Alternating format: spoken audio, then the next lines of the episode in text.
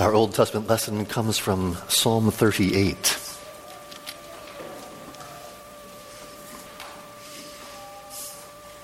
Psalm 38. Hear now the word of the Lord. A psalm of David for the memorial offering. O Lord, rebuke me not in your anger, nor discipline me in your wrath. For your arrows have sunk into me, and your hand has come down on me. There is no soundness in my flesh because of your indignation. There is no health in my bones because of my sin. For my iniquities have gone over my head. Like a heavy burden, they are too heavy for me. My wounds stink and fester because of my foolishness. I am utterly bowed down and prostrate. All the day I go about mourning. For my sides are filled with burning, and there is no soundness in my flesh. I am feeble and crushed. I groan because of the tumult of my heart. O Lord, all my longing is before you. My sighing is not hidden from you. My heart throbs, my strength fails me, and the light of my eyes, it also has gone from me. My friends and companions stand aloof from my plague, and my nearest kin stand far off. Those who seek my life lay their snares. Those who seek my hurt speak of ruin and meditate treachery all day long. But I am like a deaf man, I do not hear, like a mute man who does not open his mouth. I have become like a man who does not hear, and in whose mouth are no rebukes. But for you, O Lord, do I wait. It is you, O Lord my God, who will answer. For I said, Only let them not rejoice over me, who boast against me when my foot slips. For I am ready to fall, and my pain is ever before me. I confess my iniquity. I am sorry for my sin. But my foes are vigorous, they are mighty, and many are those who hate me wrongfully. Those who render me evil for good accuse me, because I follow after good. Do not forsake me, O Lord. O my God, be not far from me. Make haste to help me, O Lord, my salvation. This is the word of the Lord.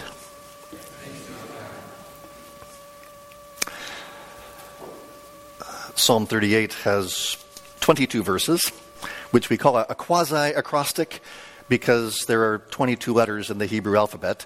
Uh, now, this is important because of where we are in the Psalter right now. Uh, Psalms 34 and 37, that we've just went, gone, went, gone through recently, are actual acrostics. Each stanza begins with the next letter of the Hebrew alphabet. But 33 and 38 are what we call quasi acrostics. They have 22 verses each. And so, what's that, what's that doing here? Well, it's, it's setting us up for understanding how six Psalms relate, 33 through 38. Because if the quasis are at the bottom of the pyramid, the actuals are next to them, right in the middle, Psalms 35 and 36. So this structure is calling attention to how Psalm 35 and 36 are at the center of what the, the Psalter is doing, and that means that what's happening in Psalm 38 is connected to this whole arc in this section of the Psalter. So just, I know we're at, the, we're at the beginning of the school year, which means we have some folks who weren't here for 33 through 37. So let me just give you a brief reminder of what that's about.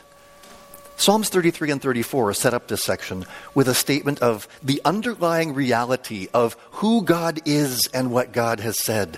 God is faithful to his promises. Great is your faithfulness. Now, Psalm 35 is a psalm of the cross, which speaks of the Davidic king as the servant of the Lord. And Psalm 36 even put that in the title of the psalm of David, the servant of the Lord. Those are the only two psalms that refer to David as the servant of the Lord. And they're right back to back in the middle of this little pyramid of psalms. Think it's important? Yes. David, the servant of the Lord.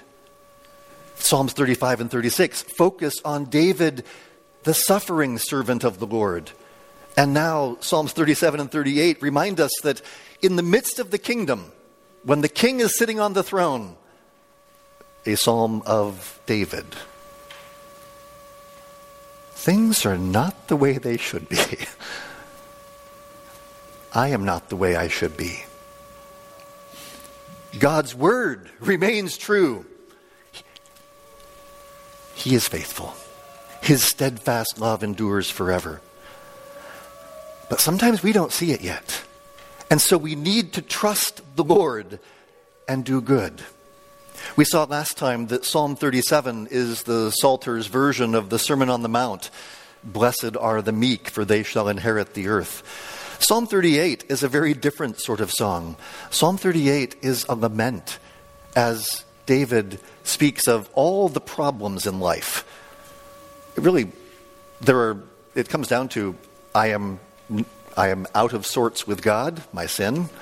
I am out of sorts with my neighbor. I am out of sorts with creation. I am out of sorts with myself. All of these four things are woven together, and you'll see in, the, in, the, in your outlines, in your bulletins, that the psalm takes three of those four in each section. So, like, for instance, verses 3 8, your, indi- your indignation, my alienation from God, my sins, and my suffering.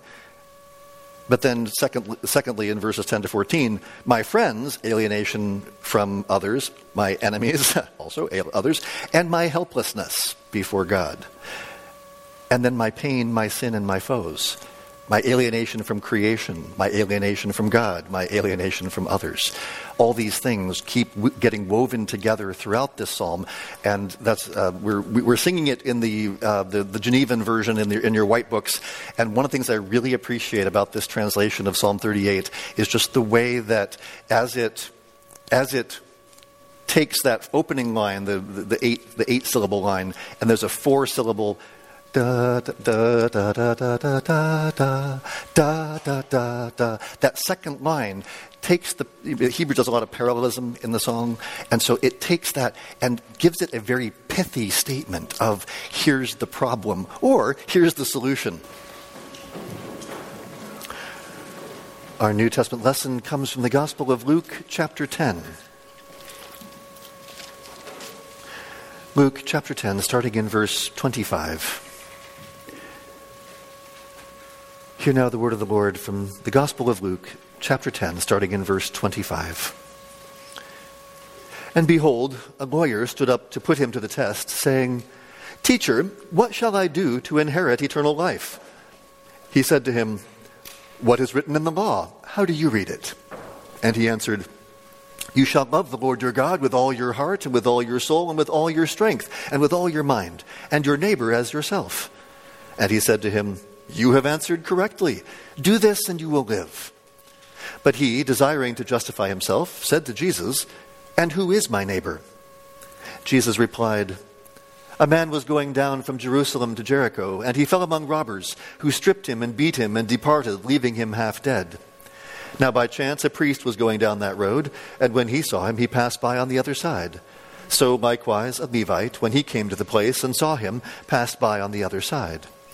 But a Samaritan, as he journeyed, came to where he was, and when he saw him, he had compassion. He went to him and bound up his wounds, pouring on oil and wine. Then he set him on his own animal and brought him to an inn and took care of him.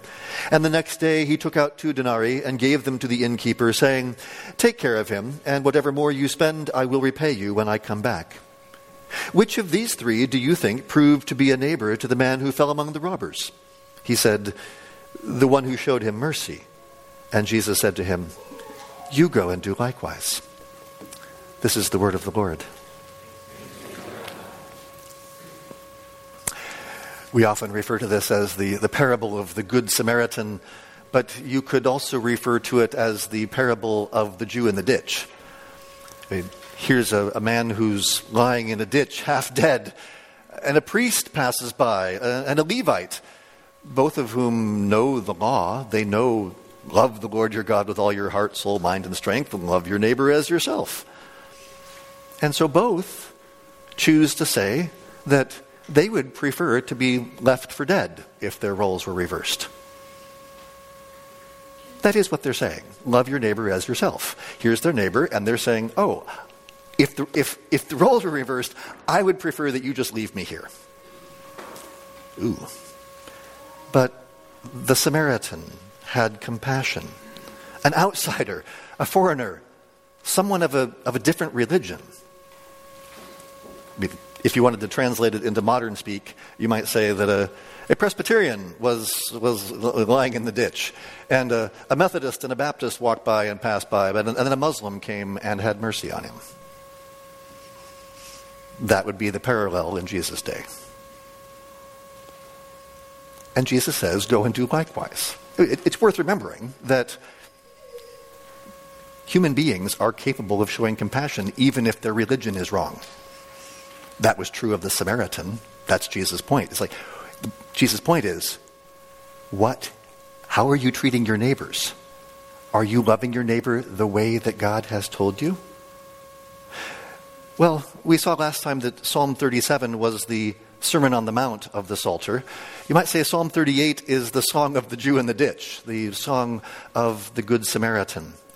Most modern commentaries suggest that the occasion for this psalm is some sort of sickness, because there's all these references to bodily affliction.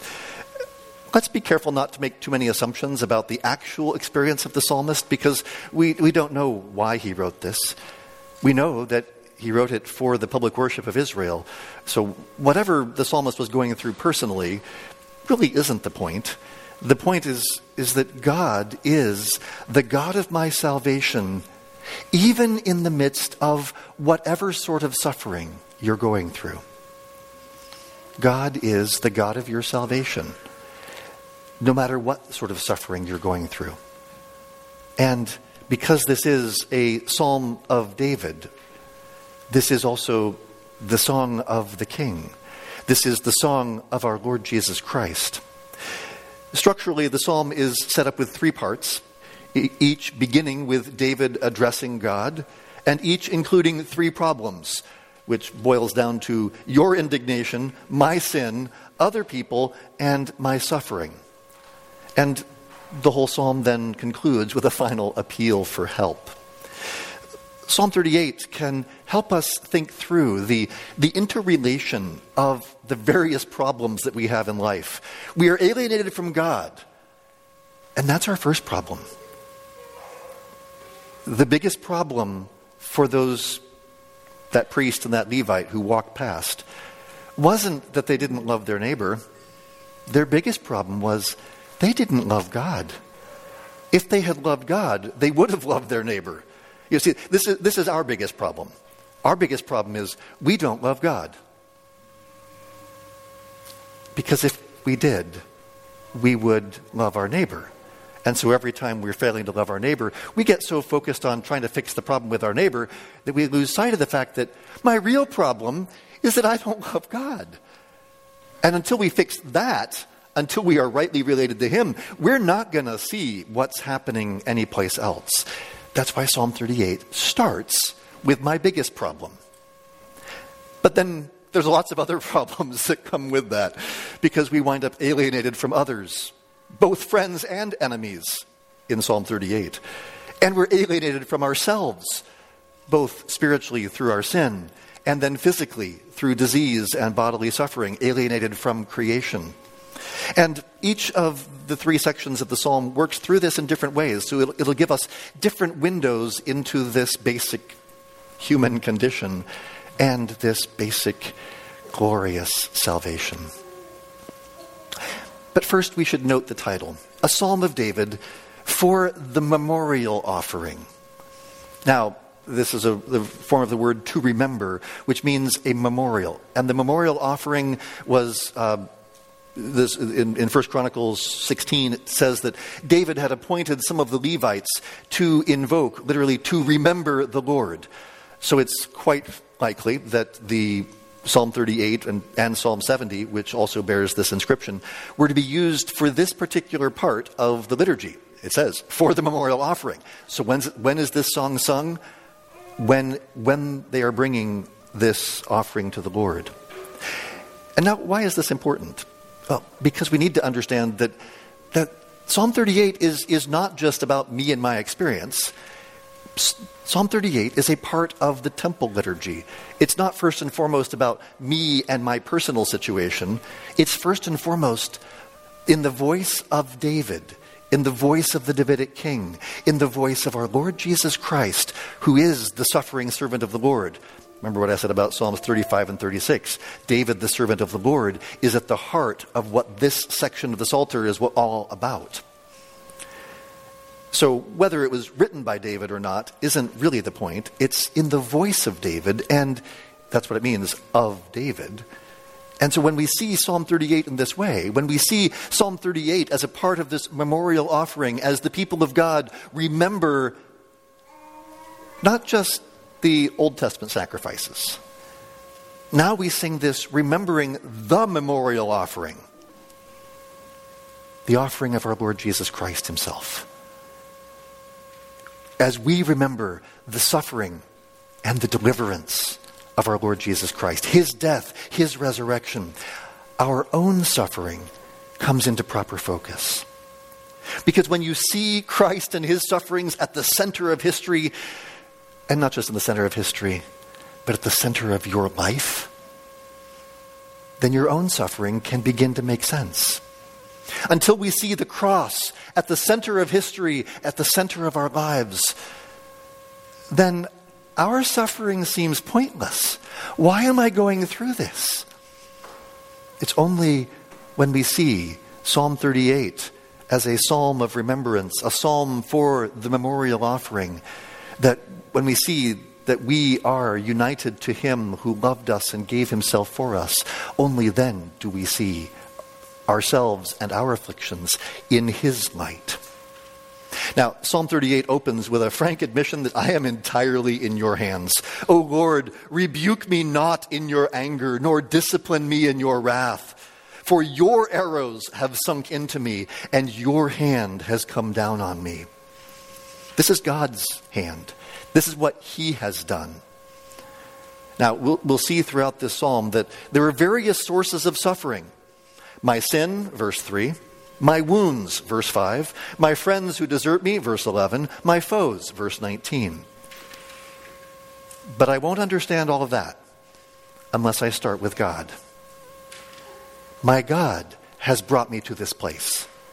And if my God rebukes me in anger, if he disciplines me in wrath, I'm doomed. The psalmist understands that my folly, my festering sores, my fickle friends, and my foes are all bearable if God has mercy. Each of our three sections has an opening appeal to God, followed by an extended meditation on my troubles. Verses 3 to 8 have this first meditation on my troubles, and the, the, the key conjunction in this first meditation is key. That's the Hebrew word, which means it's translated for. It's a key word. Sorry, English pun there. Key is a very common conjunction in Hebrew, and especially in poetry, it functions to explain why something is happening. And Hebrew poets use it to signal key points in the psalm. It really works that way. Certainly, in this first stanza, it's very important. Uh, verse 2 is a key verse. If you discipline me in wrath, I'm in trouble. Why? For, key, your arrows have sunk into me. I mean, the same word is used again in verse 4 and verse 7. And just if you look at these verses, there are two couplets in verses 3 and 4, and there's the opening clause. There is no, verse 3, there is no soundness in my flesh because of your indignation. There is no health in my bones because of my sin. 4, the word key, my iniquities have gone over my head. Like a heavy burden, they are too heavy for me. So why am I in this trouble? For my iniquities are too heavy. And then there's a triplet rooted in my foolishness. My wounds stink and fester because of my foolishness. Literally, because of my empty headedness. One commentator has said that empty headedness is to vacate one's mind from the good one knows he should do. In other words, it's a deliberate emptying of the mind or disregard. It's deliberately not choosing the correct thing to do, even when one knows what that is empty headedness, foolishness. I know what the right thing to do is, but eh, I want to do this instead. So, the reason why I am utterly bowed down and prostrate all the day I go about mourning is because of my empty headedness, because of my foolishness. I've made a mess of my life. I've brought this on myself. I knew what I should have done, and I didn't do it. I knew this was a terrible decision. I did it anyway. And David says that I'm utterly bowed down. I'm bent. I'm bent out of shape. It has the idea of twisting or writhing in pain, perhaps even being out of one's mind with pain. Ever been there? Ever had pain, whether physical or emotional, that is such that you are just twisted out of shape? Because what may have started as an affliction of the body can easily become an affliction of the mind and spirit, or vice versa. Like rust and rot, disease can eat away at the very foundations on which life is established. And if my relationship with God is out of joint, and my relationship with other people is out of joint, not surprisingly, other, my whole life becomes out of joint. One commentator says that with disease, often we feel that God becomes distant, that his wrath is more evident than his love. And there's a perpetual awareness of the fact that God appears to have forsaken the sufferer, me. Human beings also become distant. Acts of love become distorted into hatred, and real enemies grow beyond the proportions of reality. It is all a part of the process of illness, whereby the various agonies of the body become the agonies of the mind. This is what happens to us. Uh, Psalm 38 reflects on how disease is not merely a physical affliction. It's not simplistic, I sin, therefore I get sick. But rather, disease itself can become the occasion for a growing distance between me and God, between me and my fellow man. And as we're seeing, I think, more and more clearly these days, there's not just physical illnesses, there's also mental illnesses. I mean, anytime you've, if you've ever been afflicted with anxiety or depression, the way you start to look at other people changes. And the things that they're doing that once that you would have interpreted as being, ah, they're, they're, they're being kind to me, now feel like they're pushing me away. Because mental illness does crazy things just like physical illness. And this becomes especially clear as we come to the third and final key in the first stanza. Verse 7 4, key, my sides are filled with burning, and there is no soundness in my flesh. I am feeble and crushed. I groan because of the tumult of my heart. Now, if you follow the keys, if you follow the word for through this first stanza, watch where they go. For your arrows have sunk into me. For my iniquities have gone over my head, for my sides are filled with burning. It starts with God. You have done this. And then it moves to my sin. I've brought this on myself. And it concludes with my misery, my affliction, the agony of my condition.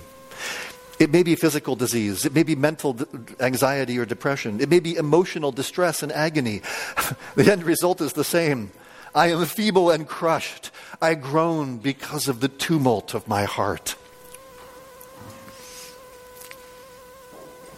We've all been there. Maybe that's where you are right now. But where do I turn in this?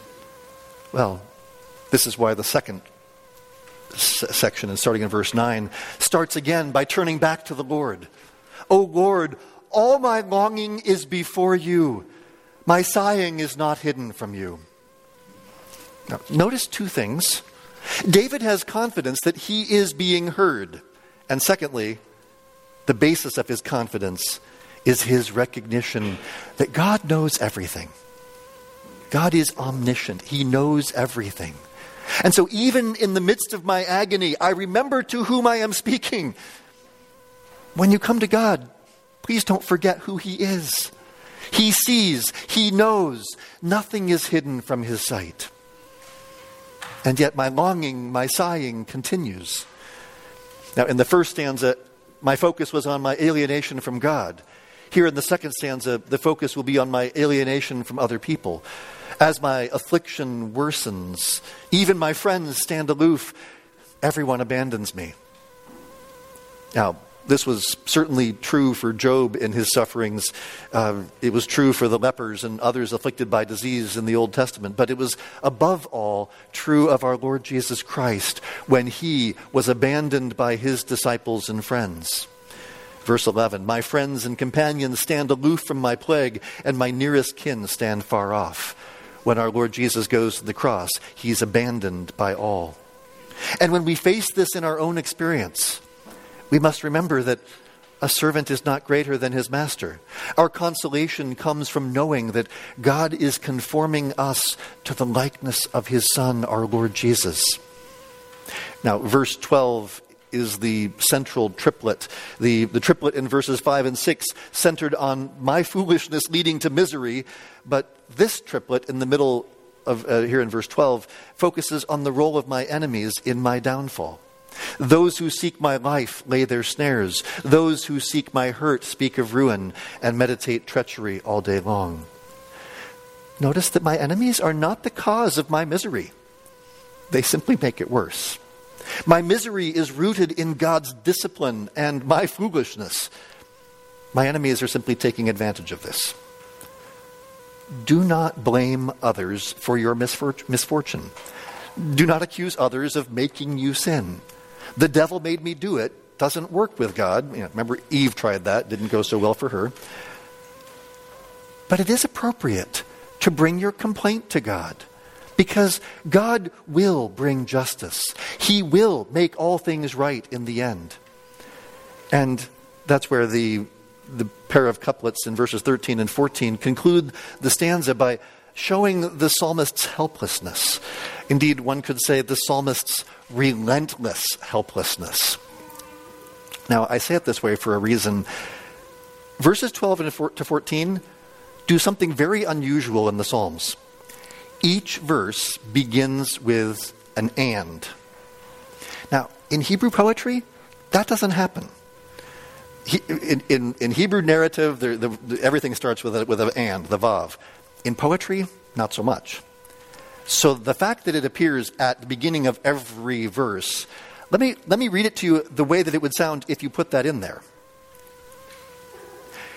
And those who seek my life lay their snares. And those who seek my hurt speak of ruin. And they meditate treachery all day long. And I am like a deaf man, I do not hear. And I am like a mute man who does not open his mouth. And I have become like a man who does not hear. And in whose mouth are no rebukes.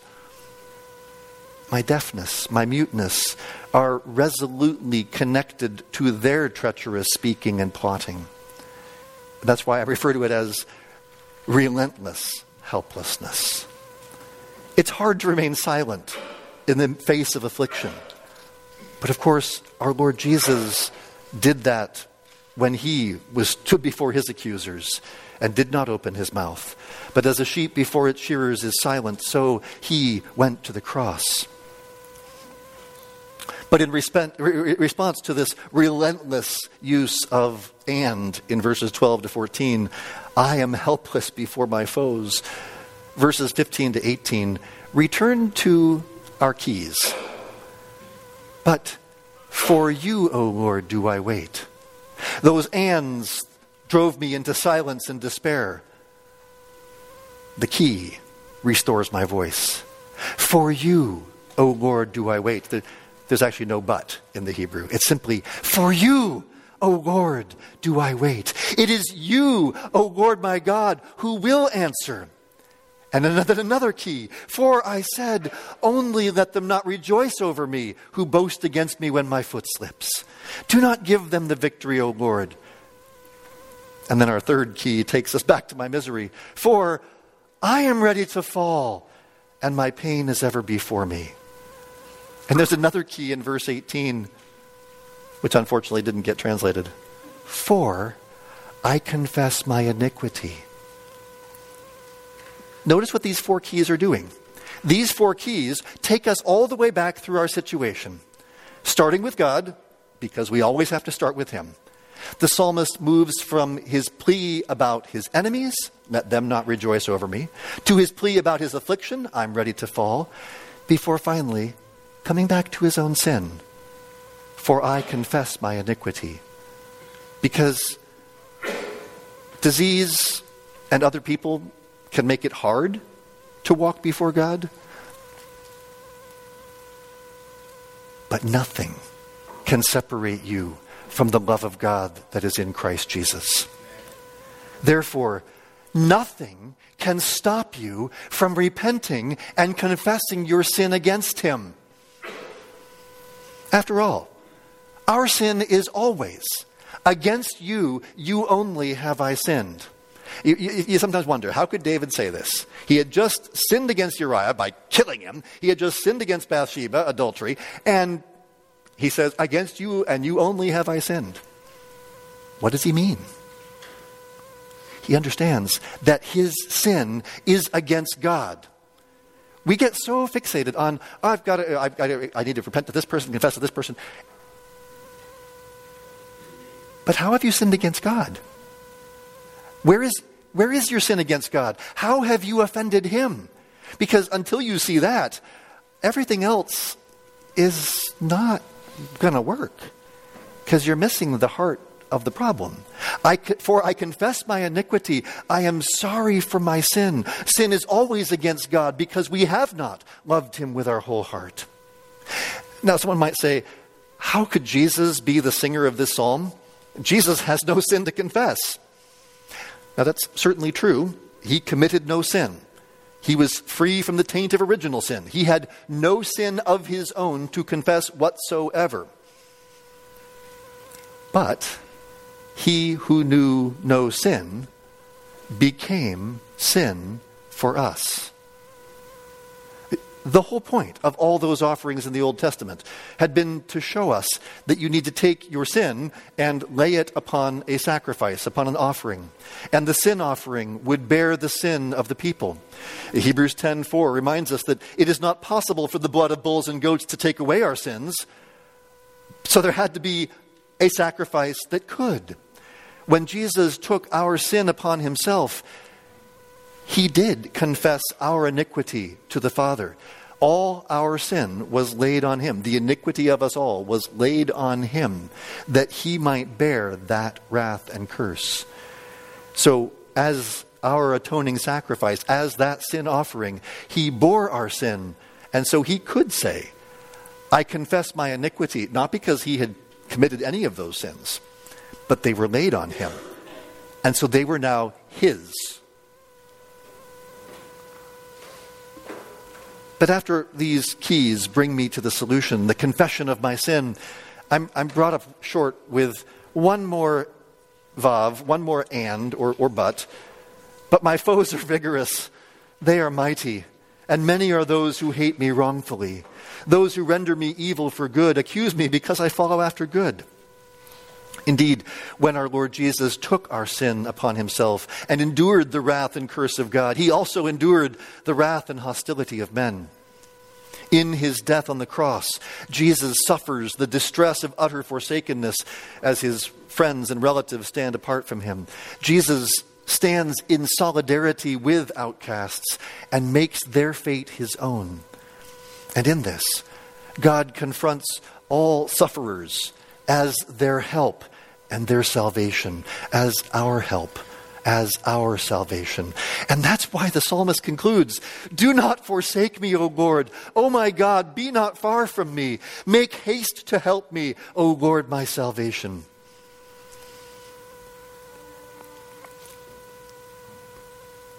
Remember the title for the memorial offering, for the remembrance. Deuteronomy had said over and over again Remember the Lord your God. Do not forget what the Lord has done. At the very heart of Christian worship is, is remembering who God is and what He has done. At the very heart of the Christian life is drawing near to Him, remembering Him. Do not forsake me, O Lord. O my God, be not far from me. Make haste to help me. O Lord of my salvation. Even in the midst of suffering and disease, when you cannot imagine how a good God could ever do this, remember that Jesus was there first. This last line, make haste to help me, O Lord of my salvation, is the very heart of Christian prayer. You will never find yourself in a situation where this prayer is inappropriate. When you are discouraged and depressed, Make haste, O Lord, to help me. When you are tired and worn out, make haste to help me, O Lord of my salvation. When you're sick and afflicted, make haste to help me, O Lord of my salvation. And for that matter, when things are going well, when life is good and and you don't want to forget God because you know where that ends. Make haste to help me, O Lord of my salvation. In every situation you will ever face, make haste to help me, O Lord of my salvation. O Lord of our salvation, make haste to help us. Do not forsake us, O Lord, but be near to your people, as you have promised. May you draw near, as you have done, as in the incarnation of your Son, our Lord Jesus Christ, who came in our flesh and joined himself to our humanity, that he might join us to you through his own becoming the sin offering that has borne our sin, our guilt, and our misery, that through his death and resurrection he might bring us to you. Through his ascension to your right hand, he might lead us up into your holy presence, that by your Holy Spirit we might draw near to you with hearts full of confidence that you are a good Father who is ever ready and willing to help us. Have mercy upon us, we pray, for Jesus' sake. Amen.